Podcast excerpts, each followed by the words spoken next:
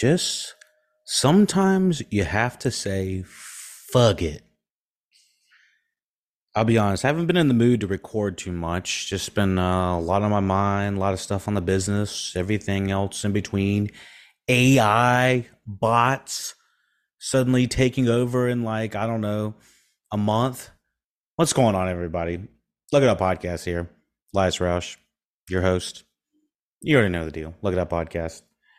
Uh, follow us on all the good stuff the YouTubes, the Twitch, the whatever the social medias everyone's using these days. We're probably on it loosely on Instagram, loosely on Facebook. We have all the links. Uh, look at podcast.com.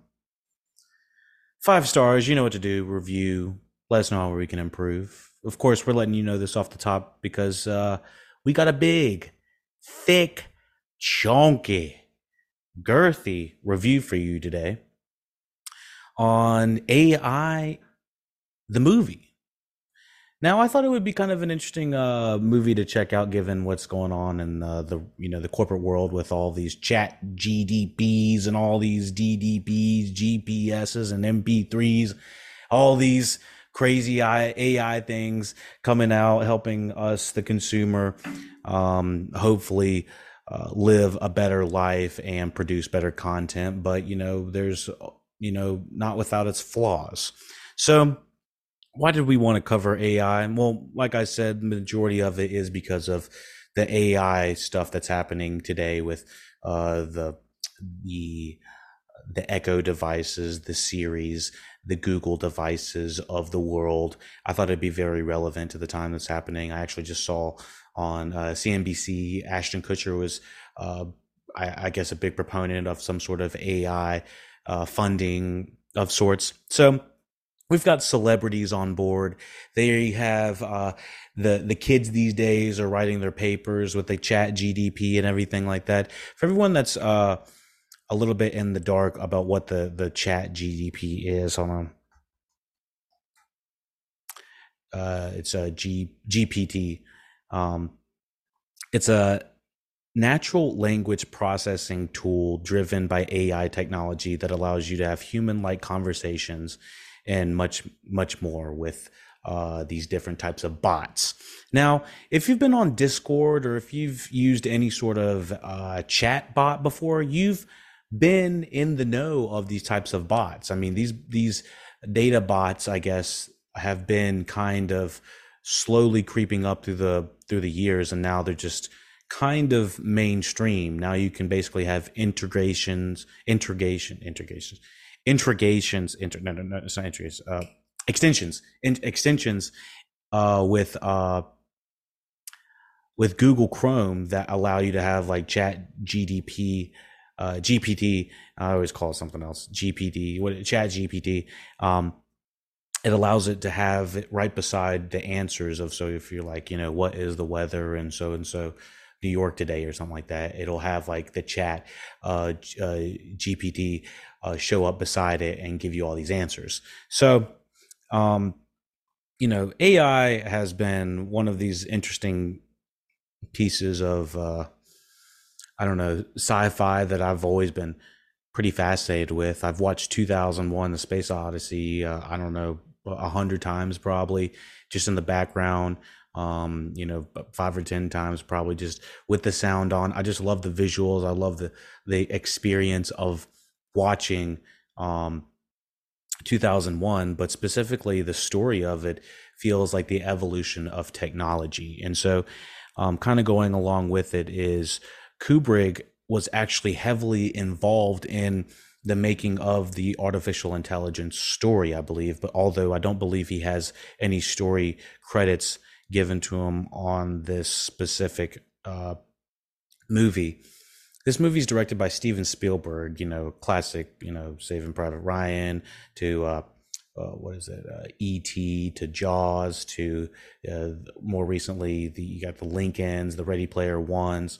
He's uh, the Fabelmans, the Post, tons, tons of uh, range with uh, Steven Spielberg and the screenplay also by Spielberg.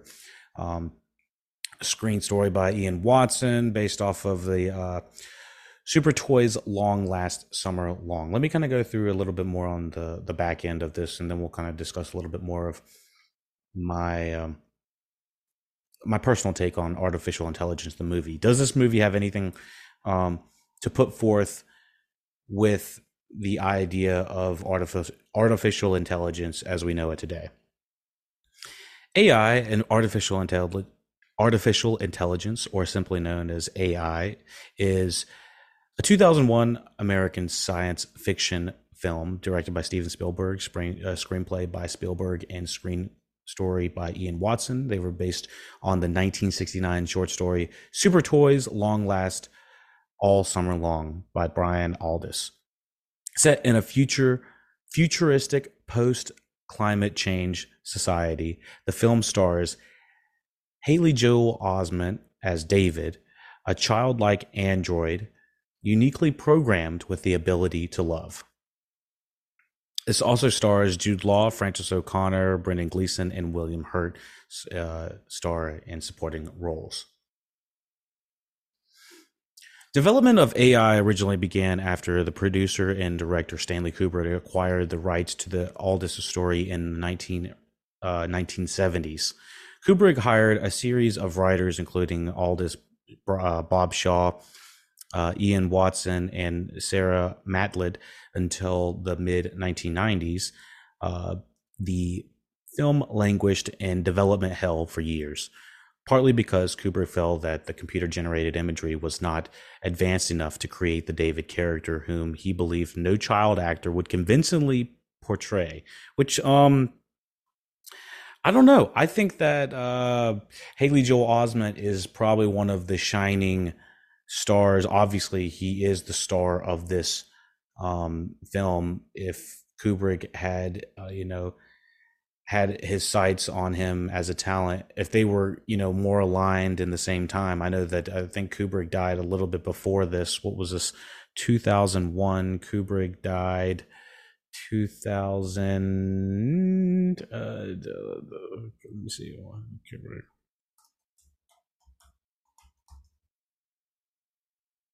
okay so he died uh 1999 march 7th okay so yeah uh he it was he has been working on this i believe for many years having almost grueling just over the type of technology that would be um, needed for this type of content for this type of movie. He did not believe that uh, a real child could actually uh, portray this type of AI, which I would like to know. That would be one of my questions from Beyond the Grave. If Kubrick thought that Haley Joel Osment uh, convincingly portrayed um, a, a, robot AI that is, you know, just programmed basically to love. And so this entire world, I'm I'm going to kind of talk a little bit broadly about this movie before getting into spoilers, but loosely, this feels like a very cerebral take on what it would feel like from the emotional standpoint of what would a family do if AI was possible to be to be brought into the family. You know, broadly speaking, um, there'd be a handful of reasons, and there will be a handful of reasons. Hell, I got a Roomba right here. It's not like it's sentient or anything, to my knowledge. But my, you know, with saying that, there already are. I th- I think everything that somewhat assists us with technology in some sort of way, from whether it was that little pe- pencil paperclip guy on Microsoft Windows or whatever the fuck that was uh, there to help us answer all of our questions, or if it's the words that pop up when we're texting on like iPhones. I'm sure Androids do it too. It it, it gives us, um, you know, uh, it'll say like. Uh, suggestions of words of how to say it or spelling corrections or something like that. I think like auto auto check, like spell check and all of that was the first step of the evolution of AI helping humans. To an extent, that's helpful because humans are always going to be flawed.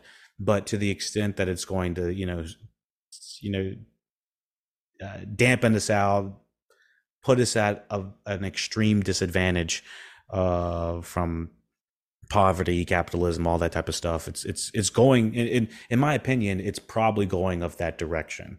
Everything, if you can, from a business owner standpoint, makes more sense to go automated. If it's uh, safer from insurance purposes, from just the many multitude of reasons of why you would want to go in automation, it's generally it's you you, you know less room for um, mistakes and stuff like that and probably ends up saving the business owner a whole lot of money. So let's just hypothetically say um well we don't even have to give up scenarios. I, th- I think that uh you know like a mcdonald's would make the most sense. Unfortunately in the future, I think it's going to be much more feasible just to have these little, probably robots flipping the burgers and doing the fries because you know people are prone to um, make mistakes and or you know not come to work. I, I think it's just going to go of that route. It's not like I agree with the idea that AI should take over human jobs. It's it's going to fundamentally shift everything we think about um, uh, the way that we work, the way that we own businesses.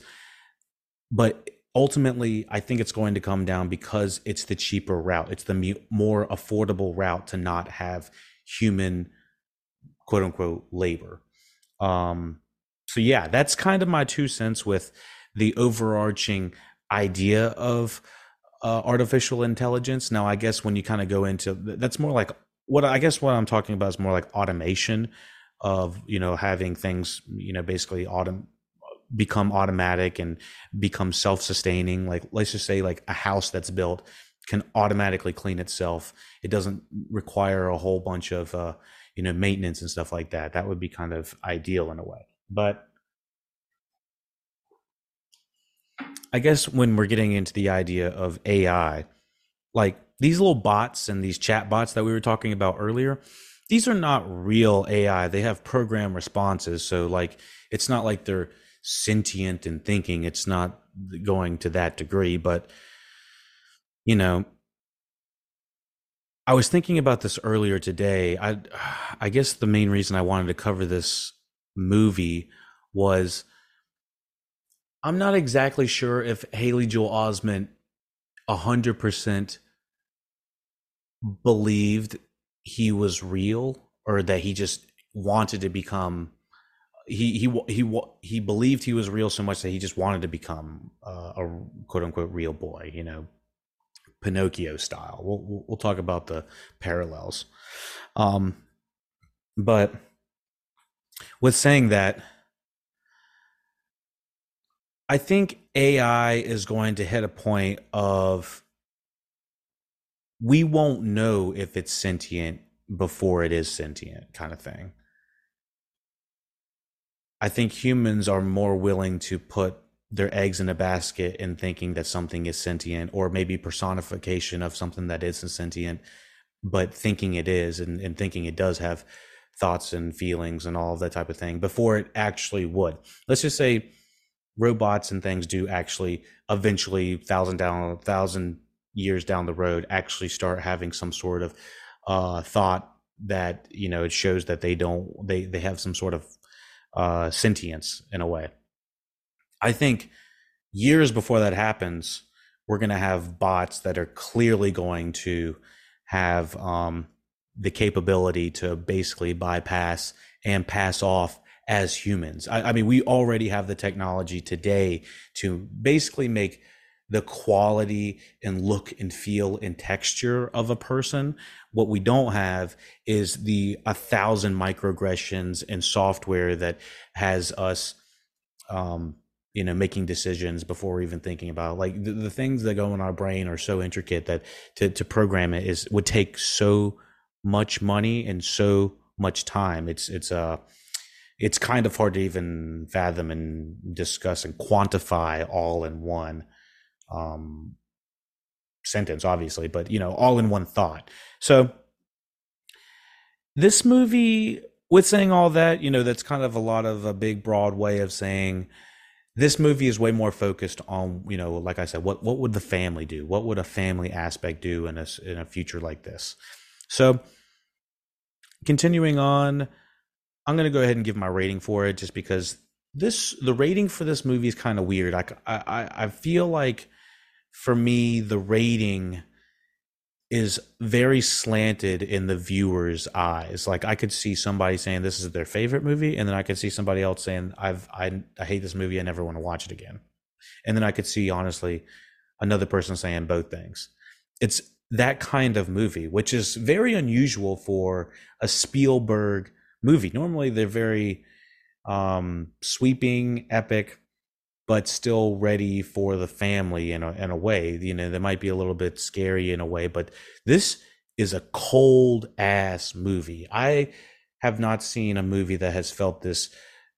I can't say I can't think of a better word than cold, but it, it it's so damn cold. The cinematographer has uh, Janusz Zygmunt Kamiński has a scarf on. That's how fucking cold this movie is. um, it's uh, he's the cinematographer. I'm seeing if it is okay. So he is the uh, Academy Award winner for best cinematography. Sorry, my my contact's a little bit dry right now. I'm trying to fix it. Sorry if I'm blinking a lot. Academy Award for um, best cinematography in the 1990s for Schindler's List and Saving Private Ryan. Okay, so this must be um, Spielberg's guy. Okay, let's see how many times he's worked with Spielberg. Um, Schindler's List. Oh my goodness. Okay, he also worked from Schindler's List. He also worked on with Spielberg The Lost World, Jurassic Park, Amistad, Saving Private Ryan, AI, um, Minority Report, Catch Me If You Can, and The Terminal. I honestly could see a huge correlation to AI and Minority Report just strictly by the visualizations of the world, the, the kind of coldness and grays of the world feel feel um very of the kind. And I actually did see Minority Report a little bit um well, six months ago or something like that, and I had a pretty good time. I, I was blown by this uh the Spielberg Tom Cruise collaboration. I guess I'm just not used to them working together. I'm usually seeing them apart. So seeing them together was very uh, strong. And obviously, there's uh, it, was a very intricate um, movie for what is Spielberg. I normally feel like Spielberg's movies are very, very high concept and you know easy to kind of latch onto, but then you know it I don't know. He he switches it up. He definitely switches it up. Um, sorry, his his movies are very low concept normally, and and uh, he, they they normally switch it up. I was just very surprised. So, artificial intelligence. Um, let's get to it. Again, if you want the full review for artificial intelligence, you're going to get a condensed review on YouTube, SoundCloud, every other platform except patreon.com slash LuckyDog podcast for the full review. Again, this is uh, edited by Michael Kahn, music by John Williams. Um, budget of 90 to 100 million in 2001, which is high as uh, but Jesus. Um, I think that would hold on. Inflation calc. Um, I think that would probably be about 150 today, but let me just check. I'm just curious for whatever sake. So 2001.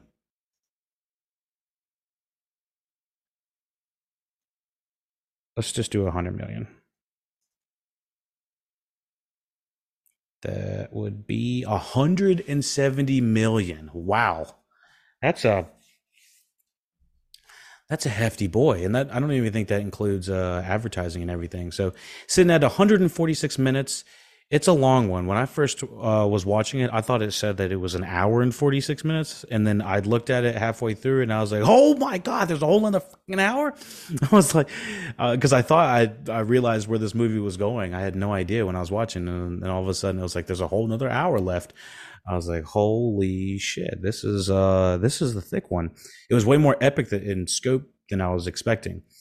Made a box office of 235 million, which is, in my opinion, kind of a flop for uh, Spielberg. Normally, that's on. Uh, normally, you want at least three or four hundred million for for that. That they barely made double its money. It's not great. So what I'm hearing is a lot of people originally seeing this were not super jazzed about it, mostly because this was Spielberg's. Um, oh Jesus, he's got the biggest fucking wiki page I've ever seen in my life. Um, okay, so I think he. Okay, so this was the follow up to Saving Private Ryan, to my knowledge, and so it was three years later. That that's this would be very interesting to see as a follow up, and then a follow up to this was Minority Report. Okay, so very interesting. Okay, so yeah, Spielberg was um highly anticipated. He had huge box office under him. Obviously, Haley Joel Osment at that point was the the it boy you know, he Six Sense, seven hand, second hand Lions, uh, does a ton of voice voiceover work. Um, let me see what else he was. from. Pay it forward. I thought he was great in that, but the movie's kind of eh.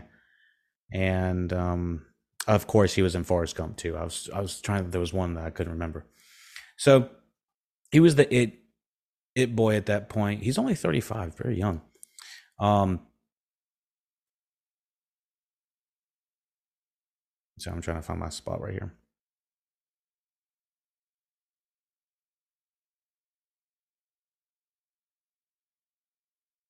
Okay, so um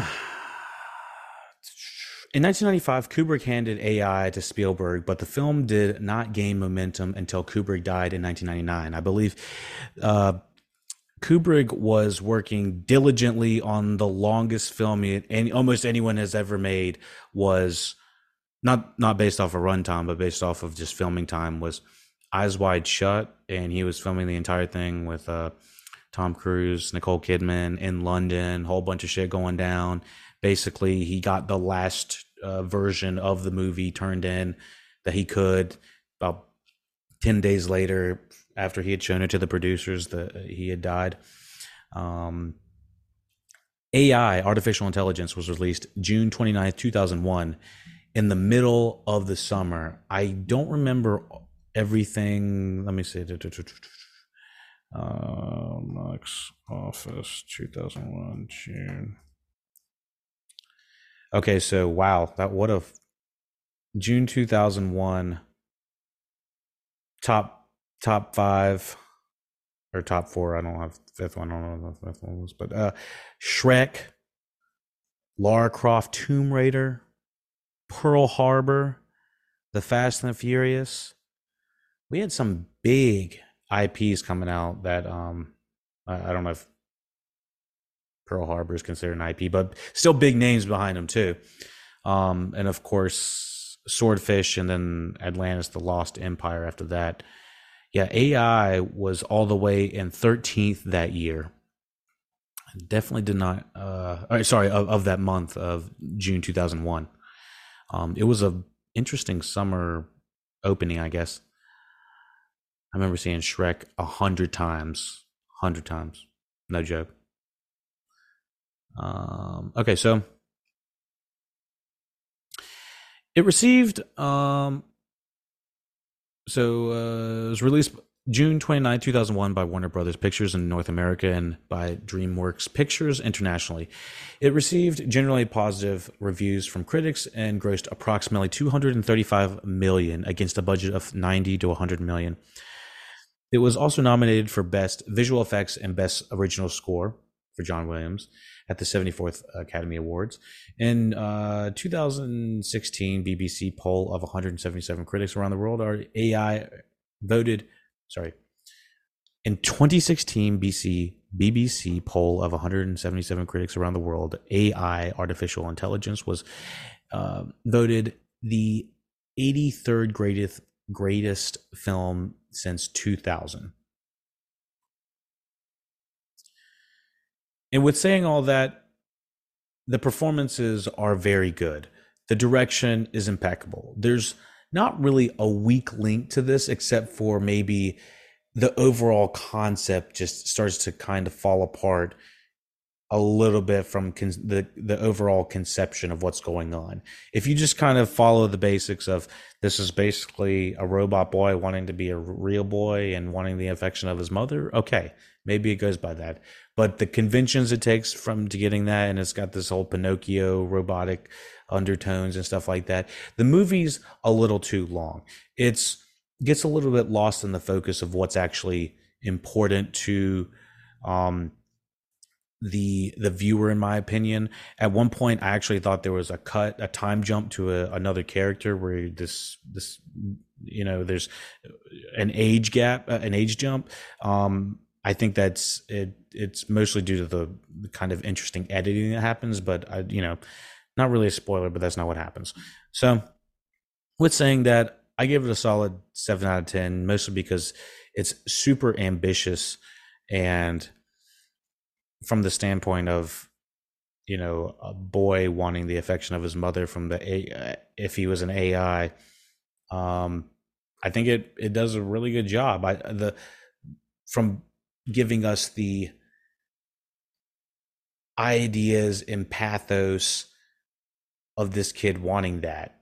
Um, you know, uh, there's a handful of scenes I'd say are a little bit more contrived and feel a little bit more indulgent in ways that I probably wouldn't have made the choice to do myself. But I hear that some of those were honorary wishes to Kubrick, which is actually like the last like 20 minutes apparently was mostly Kubrick stuff.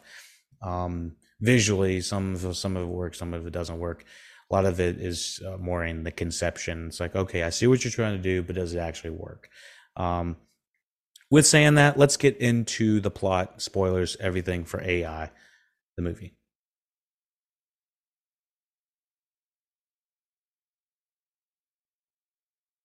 In the 22nd century, rising cent- sorry, rising sea levels from global warming have wiped out coastal cities, reducing the world's population. Mecha, humanoid robots seemingly capable of complex thought but lacking in emotions, have been created.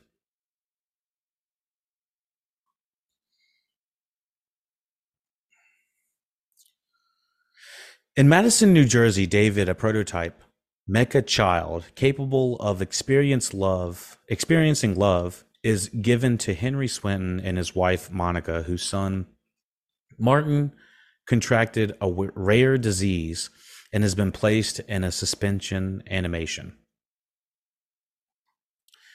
Monica initially un- feels uneasy with David, but eventually warms to him and activates his imprinting protocol, causing him to have an enduring childlike love for her. And at the beginning, it's fucking creepy. I'm gonna be honest. Haley Joel Osment is a fucking creepy ass, way too. He, he's he's an amazing kid actor. Let's just get that off the chest. I don't want to say anything bad about the you know children actors. I know they some of them can be precocious. Some of them can you know too much of the Macaulay Culkins, Home Alones, and then we had the uh, the, the the kids that are kind of dastardly and goon goony like, and then like the like the Goonies or uh, Stranger Things or something like that. We got all those or the It kids, you know, different types of child actors. Haley Joel Osment is a very specific type of uncanny and uneasy and and interesting because he kind of has the conventional looks of a really cute kid, but his acting style, which apparently can be attributed to his father, which they uh, I've heard this on the Blank Check podcast. They said they never get they never talk to him like ba- they never did baby talk to him or stuff like that. They would always have very intellectual conversations with him, with his son. So Haley Joel Osment is just having these apparently just really high level conversations with uh, actors on that level and you kind of look at the you look at him and he looks like he believes that he is a little boy that's trying to be a real boy. And so all of the emotion i would say is spot on for david. They get this movie is so fucking cold from the what feels like the high the high tower type landscaping um open open uh glass apartment style feeling housing but still very cold and it feels very much like the iRobot world if, if y'all remember that um so David here does not make it exactly feel any warmer. And initially, I thought that their child their child had died, but he was, you know, he's only, um, I think he has some. I don't think he has MS. He, it's not exactly spoken what he has, but it's shown that he has um, kind of futuristic braces to help him walk. And so, continuing on, um, you know, David does kind of creep everybody out at first, but then initially the the the mother and father are kind of like, all right, now it's, I guess we got a new son here now that doesn't eat, but is starting to kind of have this competition of love for his mother and just really wants to make her a fresh cup of coffee, which, you know, I guess, you know, down the line. Also, got to mention the the supporting cast, the side characters, the side supporting bots. Uh, I think some of them from the Jude Law character. I, one of them was voiced by uh, uh, yeah, yeah, yeah. I'll, I'll think of a Full Metal Jacket guy. Um, I'll, I'll think about it. The, the it, there's a whole amalgamation of a list of. Uh, let me see if I can find it. IMDb. So I'll continue on with this while I pull this up too. Two things one time. I can do this. Just like David. Um, okay, so David has like this imprinting protocol. Basically, he's initially he loves his mama, but then he really loves his mama. So it's after watching the Fabelmans, I have a million questions to ask Spielberg about his his parents. Um, given given seeing this, um, so continuing on, David seeks to have Monica express the same love towards him and also befriends Teddy, Martin's robotic teddy bear, which is kind of like, in my opinion, Teddy is the foil for what what David would have been 30 years before. You know, the the teddy bear is essentially the AI version of the before version of David. And it almost feels like each version is kind of being replaced a little bit by little. And I could be wrong on that reading, but it, it definitely felt like that's what happened, especially because Teddy has a voice like that. It sounds like his voice has been, his voice box has been smoking and the batteries are damn decrusted. You better change that thing. That thing probably has like mercury leaking out his ass. Like Teddy needs to get his ass. Um, but ironically, and, and if that teddy bear had been made today in any movie past 2001, I think it would have been like cute little fun little big eyed cute little yoga yoda baby yoda grogu looking ass uh cute teddy uh, teddy bear looking ass and sounding good not like a fucking busted ass broke whatever ass you know? So my whole thing was I was like, Jesus. I was like, is this teddy bear gonna fucking kill us later? Kill kill the whole family later? Um, no, but the son that comes back from the cryogenic chamber sleep, looking like uh, he's hanging with the Boba Fett bathtub or whatever. Um, he's um, he's basically back and he's like talking to David and he's kind of antagonizing him a little bit. I think we've seen this type of. Uh, um, this type of bullying before with where there's you know uh, normally the siblings are jealous and one tricks the other one to go do something terrible and then something terrible happens and uh, everything nothing's the same after. And that's kind of what's sort of happening here. He uh let me let me continue. Martin becomes jealous of david and goats him to uh, perform worrisome acts such as cutting off the locks of Monica's hair while she's sleeping. Now, I gotta admit, if I was David, I'd be like, why the fuck did you get a new fucking AI kid before I even died? like, like y'all are trying to replace me and I ain't even dead yet. I mean, there's just multiple times when David is fucking creepy, all before Martin even shows up. He's just like playing hide and seek with Monica, like got this creepy ass smile like this, and you know, uh, fucking throw him in the damn closet and making sure he doesn't eat all the spinach and shit like that. Like the kid's kind of creepy, not gonna lie, but he's also kind of cute, but he's also kind of creepy. It's, it's, it's a very um split down the middle kind of uh feeling. So uh yeah, he is told by Martin that he's like tricked into Martin. He's like two things uh, one, you can't tell anybody. Two, once I tell you, you have to do this thing. And it's like because of his programming, he has to do this thing, which is cut off some of her hair, which don't touch the hair.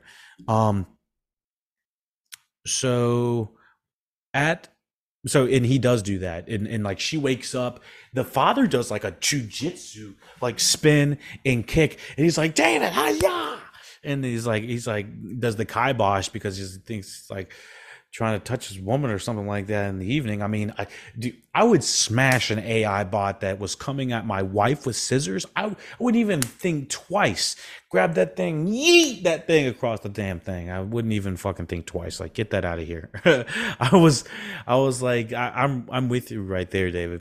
And so, or sorry, uh, the husband or whatever. So, um, uh, let me see. Um, Okay, so at a pool party, one of David's friends pokes David with a knife. They're like, it is kind of interesting how all of the kids are like very uh, intrigued about the David bot and whatnot, but they are also like antagonizing him again in a way that's going to piss. It's not going to piss him off, but it's going to set him off to be like, you know, just uh, you know, start wigging out, freaking out, and he, and I like how one of the kids kind of knows what's going on. The the world building in this is pretty pretty impressive, especially with the the opening as well. Um, with William Hurt explaining a lot of things, um, the exposition of the world essentially. But on top of that, the uh, the kid also knows like some sort of like emergency system that most of these bots are programmed with and it's very cool from talking about all the different types of businesses they they at, at one point uh Brendan Gleeson is asking David, you know, are you from this? Are you from that? Are you from Cybertronics? Are you from, you know, uh, Toshiba? Are you from Samsung? I, it, and it makes sense that all of these different types of corporations would have uh, these different names and they would all be distributing types of bots and stuff like that. And they'd all have different designs and some of them would be a little bit more expensive and some of them would be a little bit less um, retro, some be more retro, some got the classic design, some of them be custom designs. We see them all, and I like seeing the variations of that. I don't think there would be a one size that fits all for that. Um, but whether or not they are distributing, or sorry, they're exhibiting AI. I, I think they might be exhibiting AI like emotions, but I don't think the majority of the movie explains one way or another if they actually are sentient or not. I know that they it feels like they want to be sentient, but they aren't sentient. So that's that's kind of my, my take on it. So when one of these kids activates David's like you know emergency protocol or something like that, he's kind of like wigging out. I was like, I, I was wondering if David was waterproof. Um, assuming he is because he's fucking right beside water at a bathing suit. But anyways, David grabs onto Martin. This okay, so this is his brother who has braces around his or had braces around his uh you know legs so he's already not super stable and when he grabs onto him, they're beside a pool at Martin's birthday party, and all of his friends are like, "Oh my god!" and and David's like, "Please help me, please help me," or something like that. He goes into like the self defense mode and is grabbing Martin, and Martin's like, "Get the fuck off me! Oh my god!" Ah!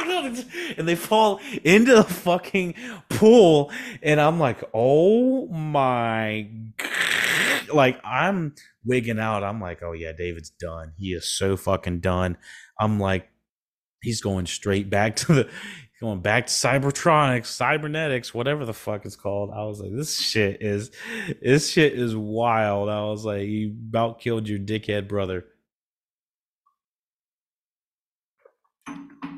Anyways they fall to the bottom of the pool with David holding on to Martin tightly. And it is scary because just like can't get the fucking kid out. You know, I, everyone's wigging out. Like all the parents dive in and stuff like that. It's very scary. Others jump in and save Martin before he drowns. And I remember the distinct shot. They just kind of like leave fucking David like there. He's like, Ugh. like just like holding right there. They don't give a fuck. Um, and I don't blame them because I mean, if you know, he's a bot. You know, to them, this you know he, he's no more important than like a Roomba. Like it, it, it's some craziness before he drowns. And and to be honest, if you haven't seen this movie, David the child looks basically exactly like a real human or a real child or a real boy with the exception of like one or two scenes where you, you can see like the insides of his robotic ness but other robots in the world are still very industrial looking. Like they have like these jaws that look very uh, mechanical and stuff like that. He does not look mechanical at all. He looks like a real boy. Let's just put that out there. Um, and I, I don't think that it actually explicit is explicit on here, but um, at this point, Martin had already been antagonizing David and kind of pushing him to his limits to kind of not exactly get him in trouble, but like just see what he can do. And he he actually made David like like fizzle out a little bit by trying to uh, eat food at the dinner table with everybody. And Martin is just like straight munching on the um, spinach and making antagonizing David to do the same thing to make his mother happy um, and then he starts like doing it, and then he starts like wigging out, and then his face starts fucking melting, and looks like he's had like a, like a terrible seizure. And then they have to take him in. This is all before shit hits the fan. This is all before the pool party. He's taken in. They remove his inside stomachs, and he's like sitting there with his arm open uh, to his mother, and his stomach is of completely just like a circuit board, which doesn't even make much sense to me. Like if he's not supposed to eat, then why are there even tubes that would go down to to his stomach? It didn't make any sense to me from the logistic logistic standpoint. Well, we just won't. We we will, we will just ignore that. I will try to speak straight. Um, I think I need a little water. Um, but anyways, uh, yeah, he he's antagonized by Martin for a while. So Martin did have a little bit of a shindig coming. Maybe you shouldn't have tried to drown him, but you know that's uh, that's on David. And that's on that. Others jump in, save Martin he drowns. David is accused of being a danger to living people. Henry, his father, convinces Monica to return David to his creators to be destroyed, thinking that if David can love, he can he can also hate. He also can hate. On uh, on the way there, Monica has a change of heart and spares David from destruction by leaving him in the woods. I'm not sure which one's worse. It was still like this was a very very difficult scene to watch. This movie is cold.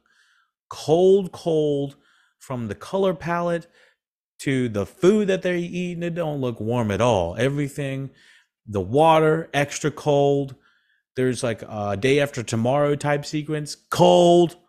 Um, the way this mother leaves her newly renditioned, imprinted AI son in the woods. Cold. It's a fucking cold ass scene. I was like, this is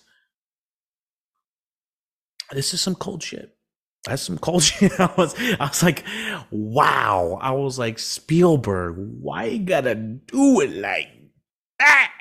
Ah, ah, ah. Mama, please help me. No, God. Um, um, yeah, I was not ready for all of that, man. I was like, that's some cold shit. Uh, what's um? Let me kind of run down um the actress's name real quick. Um, Monica Swinton, Frances O'Connor, my goodness, and of course the the father Sam uh, Robards. Um, yeah, I was like, God dang, man, this is like, it didn't make me cry because I was so in shock of the way that it was happening. I was like, not like this. Like it shows her kind of going by Cybertronics where he was created. They were like, all right, I was like, maybe he's gonna get deprogrammed and maybe it doesn't work and he escapes kind of thing. No. He gets fucking left in the cold ass woods. He's like, Mama, please, no, it's no, not like this. It is just like I was like, why you gotta do this boy like this? You didn't even give him anything but a goddamn like he got nothing to oh my god. I was like, I, I feel like I'm more upset now than I was watching because of how much in shock. And I was like, I was like, this little boy going down, and she like she has to jump in that fucking like uh janky ass looking car on three wheels and stuff like that. She jumps in it, closes the door, and then he slaps his hands up the door. And just like, "Mama, please!" I was like, "Oh, dude, man, that fucking ripped my heart out." I was like, I don't think I've seen anything this sad in a Spielberg movie in maybe since Saving Private Ryan, which would have been probably the year before, but still, that was just like some, even for a guy like me, that's cold. Um, so uh, she leaves him in the woods. With Teddy as his only companion, David recalls the adventures of Pinocchio that she read him. Um, I didn't know Pinocchio was going to be such a prevalent part of this, but it makes so much sense. It'd be like if Geppetto was your mother and she didn't love you. so uh, David recalls the Adventures of Pinocchio, which now that I'm thinking about it, that was a pretty sad ass movie I watched last year too, with uh, Guillermo del Toro directing that. What's with all these sad Pinocchio movies? I guess that that's baked in.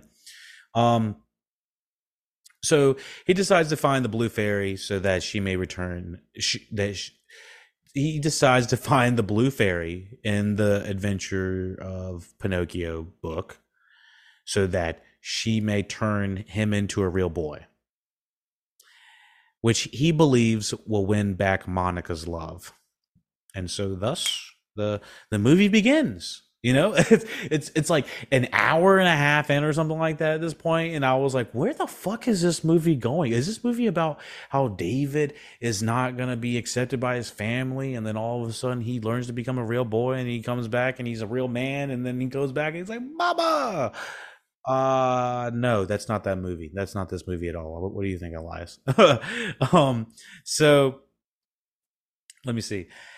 Um, there was there was uh, da, da, da, okay, so the way this is cut, it shows David basically just standing there while his mother leaves him in the foggy, cold ass woods, and it zooms out from from that, and then and then all of a sudden cuts to Jude Law, Gigolo Joe, which I was like, Okay, so I was watching this on Amazon Prime. They have the X-ray thing come that pops up and it tells you, you know, the names of the actors and who they're playing and stuff like that.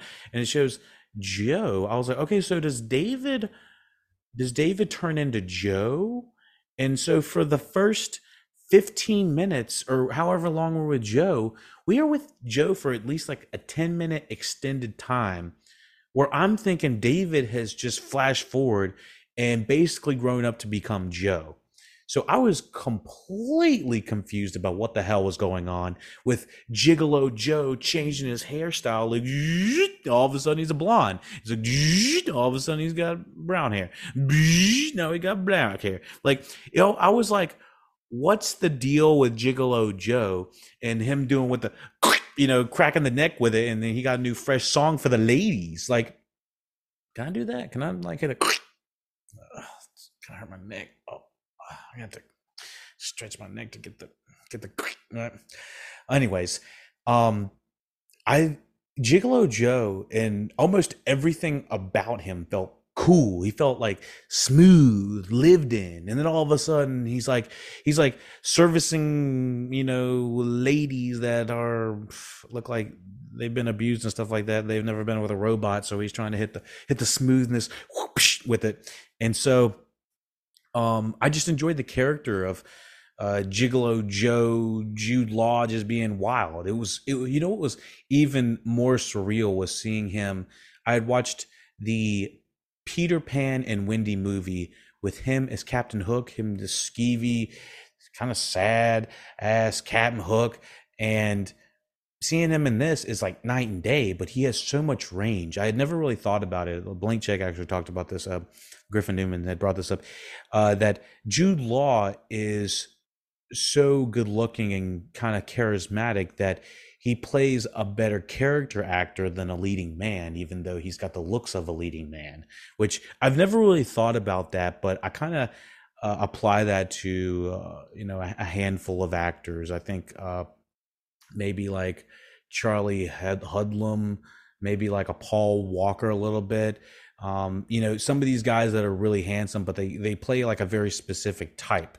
They need to they're they are cast as leading men, but they were or are more um more like really good supporting cast. So, anyways, I'm bringing this up. Jude Law is excellent in this. He's kind of like the Jiminy Cricket a little bit that just happens to pop out, pop out of nowhere. But anyways, he is what looks like this futuristic town. So there was multiple reasons that I thought that this was a jump in time. Was David was out of the picture for like 10 minutes. I was like, okay, so I guess we're done with Haley Joel. I guess he's completely done, which was not accurate.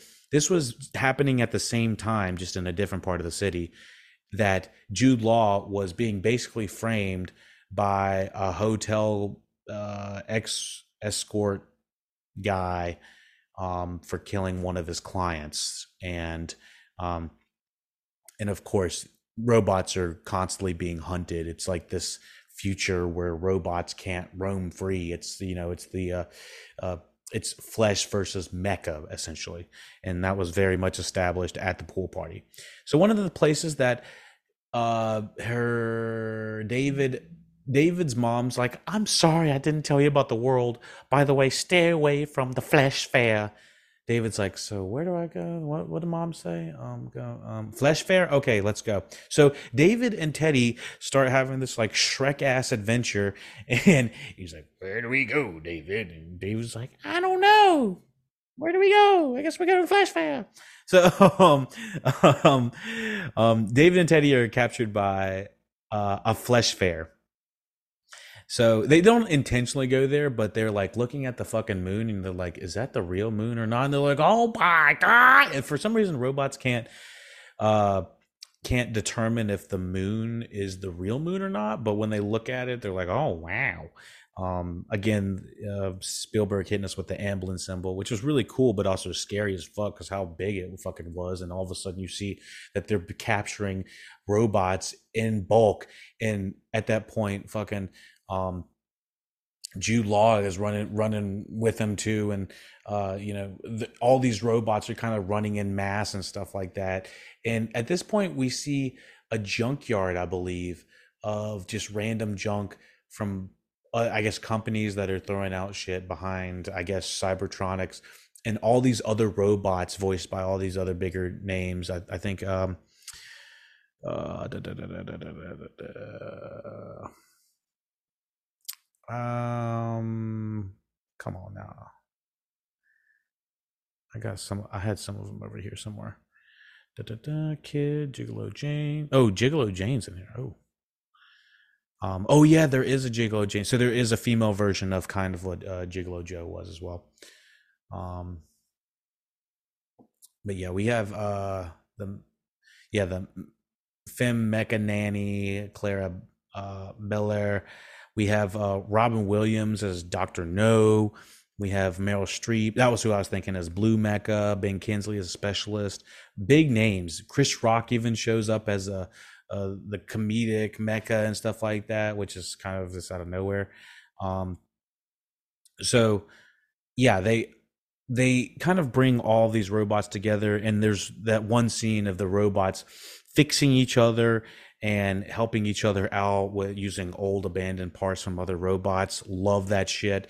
Something about that is so visually satisfying from a world building standpoint. Reminds me very much of like um, Iron Giant, I Robot, all of the some of the best sci-fi movies that were always showing how parts are in, in mechanized things are moving and stuff like that. I feel like Transformers One sort of did that, but it it always got lost in a way that never felt like tangible, and that was where I I kind of lost me there.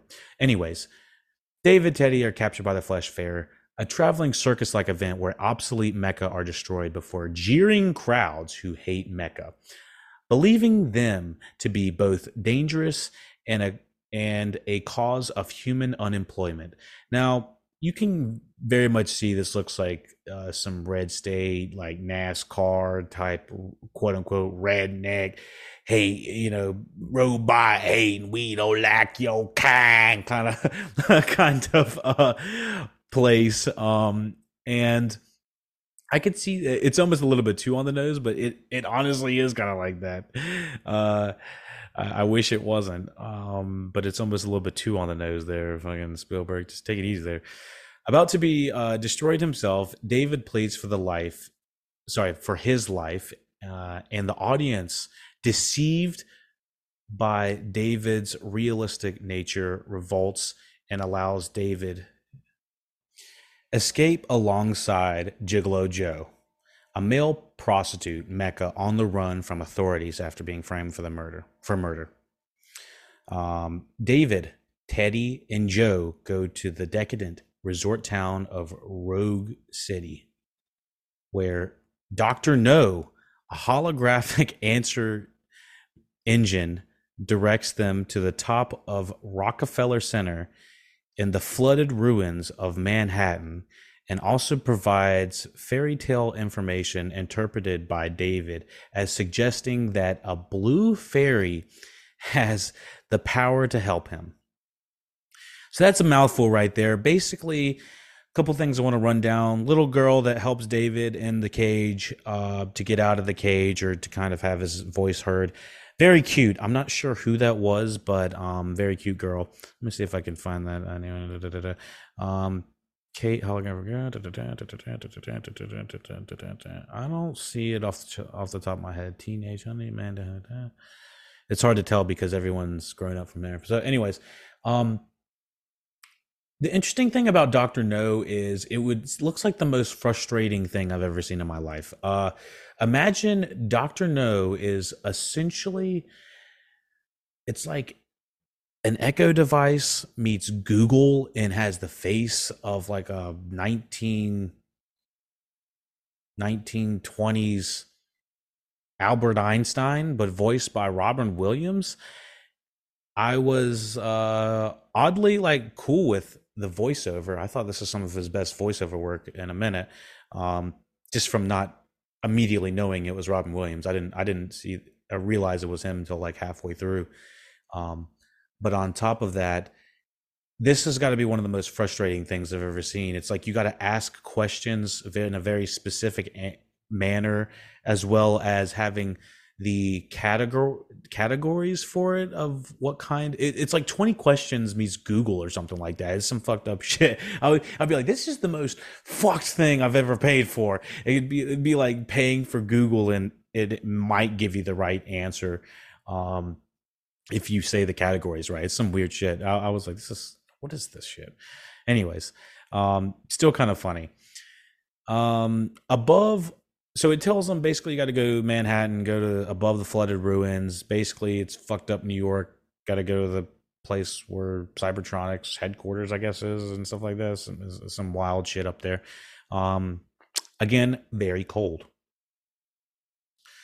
Above the ruins of Manhattan, David meets Professor Hobby, which is played by William Hurt, his creator, who tells him that they're meeting demonstrates ability, David's ability to love and desire, which is, I want to say, very similar to some iRobot uh, terminology, which I would say I think iRobot looked at this movie and said, we need to kind of improve it and make it a lot more about that mission, which I think they probably did. Um, David finds many copies of himself, including like the the the one that's in the chair. He's like, "Hello, David." He's like, "I'm not a god. I am David. I am unique. I will beat your ass." Like, and I want mama. like he he's like going in, and he doesn't want to be told otherwise that he is not special. I guess. And so, and this is to the point of like, at this point in the movie, I'm like, this is some 2001 shit I've ever seen. It feels like the pacing of 2001 with like not really knowing the typical three act structure of what was going on. This opening that kind of felt like it had something to do, but didn't. And then like this, this little act break with uh, understanding Gigolo Joe. It, it was a lot. I was like, this is wild. Um, so yeah, um, David finds many, many copies of himself, including female variants called Darlene, box and ready to be shipped. Um, that would be some traumatizing shit. Seeing like AI versions of your of yourself, but like of a different gender, that'd be some trippy stuff. Um, it'd be different to see yourself, be like, okay, I can understand it, but then they're like, oh shit, they have me, but it's different versions, man. You know, like some, like some uh, multiverse shit right there.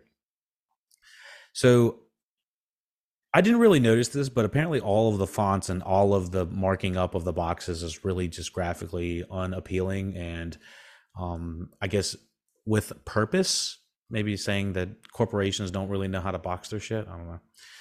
Boxed and ready to be shit and it's it's kind of disturbing because he's like looking down the hall of this creepy ass room of all these masks and all these different variations of himself and it's, it's very creepy him going through again some creepy ass shit I've, I've i haven't seen spielberg do before and very surreal and cerebral and just like all this fucking just craziness at the same time um, and him walking down and seeing the boxes of himself, and one of the boxes is fucking like moving around. He's like, I gotta get the fuck out of here. Um, wildness, all wild. Um, disheartened by his uh, lost sense of individuality, at one point he says, "My brain is falling out," and I've never felt more seen on screen than that line in like the last like five years. I think my brain is falling out is such a integral and accurate depiction of what a child would say when their mind is blown and and something that uh, an AI would say especially I think that it's such a it's it's an excellent encapsulation of what it is uh, what it feels like to just just lo- to, kind of understand understand something on that scale. Can't talk right now. David attempts suicide by falling from a skyscraper into the ocean. While underwater, David catches sight of a figure resembling the blue fairy before Joe rescues him in an amphibious amphibious craft. I think you could probably list you could probably say anything from him saying his brain is falling out almost after that feels like it could possibly just be all in his head and you know it's cool to just have that but this is continuing on. Before david can explain joe is captured via electromagnet by authorities. David and teddy take control of the craft to see the blue fairy which turns out to be a statue from an attraction on coney island. The two become trapped when the wonder wheel falls on their vehicle, uh, believing the blue fairy to be real. They are stuck in this amphibicopter under like a thousand stories of water, looking at this blue fairy lady statue.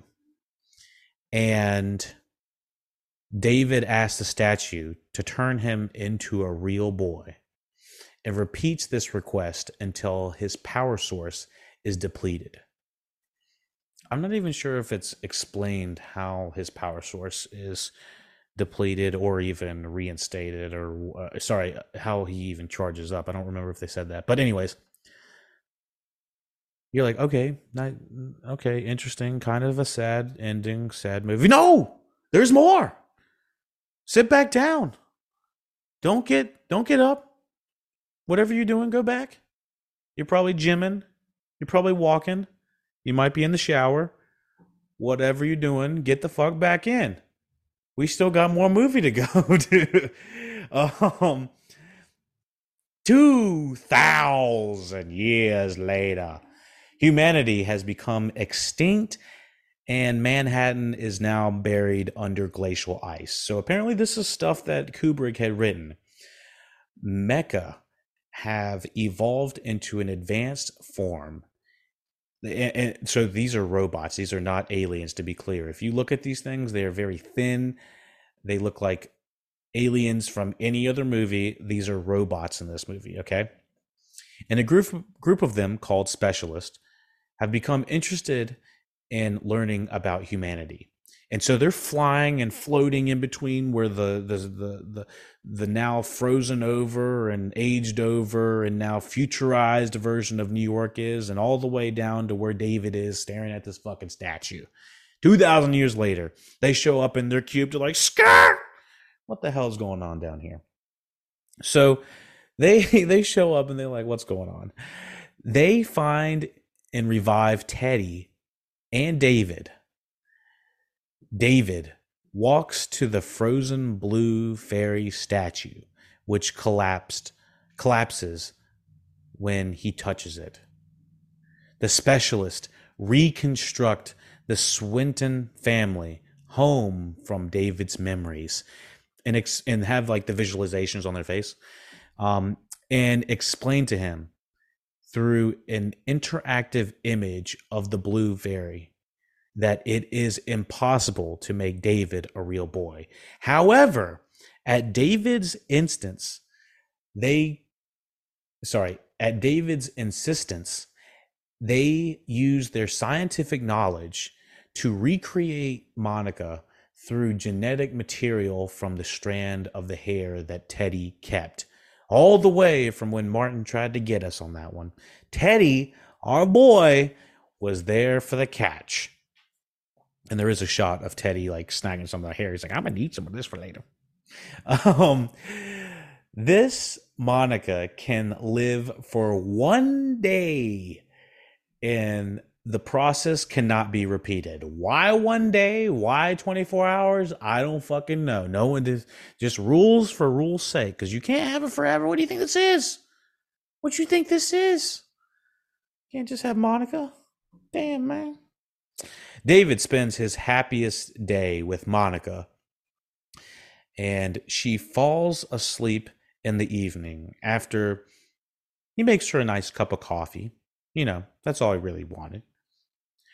She tells David that she has always loved him, the everlasting moment he had been waiting for, the narrator says. David falls asleep as well and goes to that place where dreams are born. And Teddy crawls on the bed and stares at them while David holds his mom's hand and crawls in the bed uncreepily very uncreepily. And that, my friends, is AI 2001. Lot of questions, a lot of unanswered questions, a lot of feelings about this one. I saw it had a 75% Rotten Tomatoes score. I don't know if I mentioned that at the beginning. Um, but it was um it's an interesting one. There is so much correlation to the Fabelmans from the Spielberg family aspect. It almost feels like it could be uh, watched, you know, right in tandem with it. It feels very much in lockstep with it, based off of how much footage I don't know, or, or, just not footage, but how much uh, interpretation there is. It feels like through the character of David. I, want to know if Spielberg sees him sees himself as this character, or if he sees himself as more of the creator, or what. What he really is he Doctor Know? Like, what is Spielberg see uh, as himself in this because there's a lot of mm, not issues sound like the wrong word in an, in an easy way to say it, but it's not it's not issues. It's it's just it, it, pathos through the through the family. I guess it's just like whoa. So let me see if there's anything else we want to. I know this has a ton of special effects that were they had to use for obviously all of those robots and stuff like that, and everybody was super excited about it. Um, let me see the reception on Rotten Tomatoes. AI holds an approval rating of 75% based on uh, 197 critics, with an average rating of 6.6 out of 10. The website's critical consensus reads a curious, not always seamless amalgamation of Kubrick's chilly bleakness, bleakness and Spielberg's warm heart optimism. AI is, in a word, fascinating. On Metacritic, it has a weighted review of 65 out of 100 uh, from 32 critics, which indicates generally favorable reviews. Audience cinema score gave an average grade of C plus on an A plus to C uh, sorry, A plus to F scale, which is C plus is not great at all. Normally, even a a low A or B is not very well received. So, I'd say that the cinema score is very low on this. I'd say probably the majority of people going in would had a different interpretation of what this was going to be. Um, producer Jan Harlan stated that Kubrick would have applauded the final film. The uh, while Kubrick's widow, Christine, also enjoyed AI. Brian Aldiss admired the film as well. I thought it was an, an uh, inventive, intriguing, ingenious, involving film. This was. Um, there are flaws in it, and I suppose I might have a personal quibble, but it's a it's so long since I've wrote it. Of the film's ending, he uh, wondered how it might have been uh, if Kubrick directed the film that is one of the ifs of the film history. At least the ending indicates Spielberg added some sugar to uh, Kubrick's wine. The actual ending is overly sympathetic and, moreover, ratherly engineered by a plot device that does not really bear uh, credence to its uh, brilliant piece of film. And of course, it's a phenomenon because it contains energies and talents of two brilliant filmmakers. Richard Corliss heavily praised Spielberg's direction as well as the cast and visual effects. Robert Ebert said it is wonderful and maddening. Ebert later gave the film a full four stars and gave it to gave it to his uh, great movie list in 2021. So we could go on about this for a very long time. I think everyone would. uh Holy shit! It got nominated for a bajillion things. Um, visual effects, original music, and Academy Awards. Um, nominated for both. Don't think it won any of them, but uh, very very interesting film. Let me know what you thought about AI 2001 and um, let me know how it can improve. Subscribe you know what to do. You can subscribe for free on youtube. Every subscription helps. Um, you can go on apple itunes five stars soundcloud. You can give us a thumbs up. Everyone that's supported us on all these platforms thank you for supporting us. Uh, we couldn't do it without you. Uh, again be sure to check out luckydogpodcast.com for all of your favorite links to new funky fresh podcast for your ass. Thanks again. Again, patreon.com slash LuckyDog podcast for the full review if you're watching on a different platform, YouTube or anything else. Thank you and take it easy.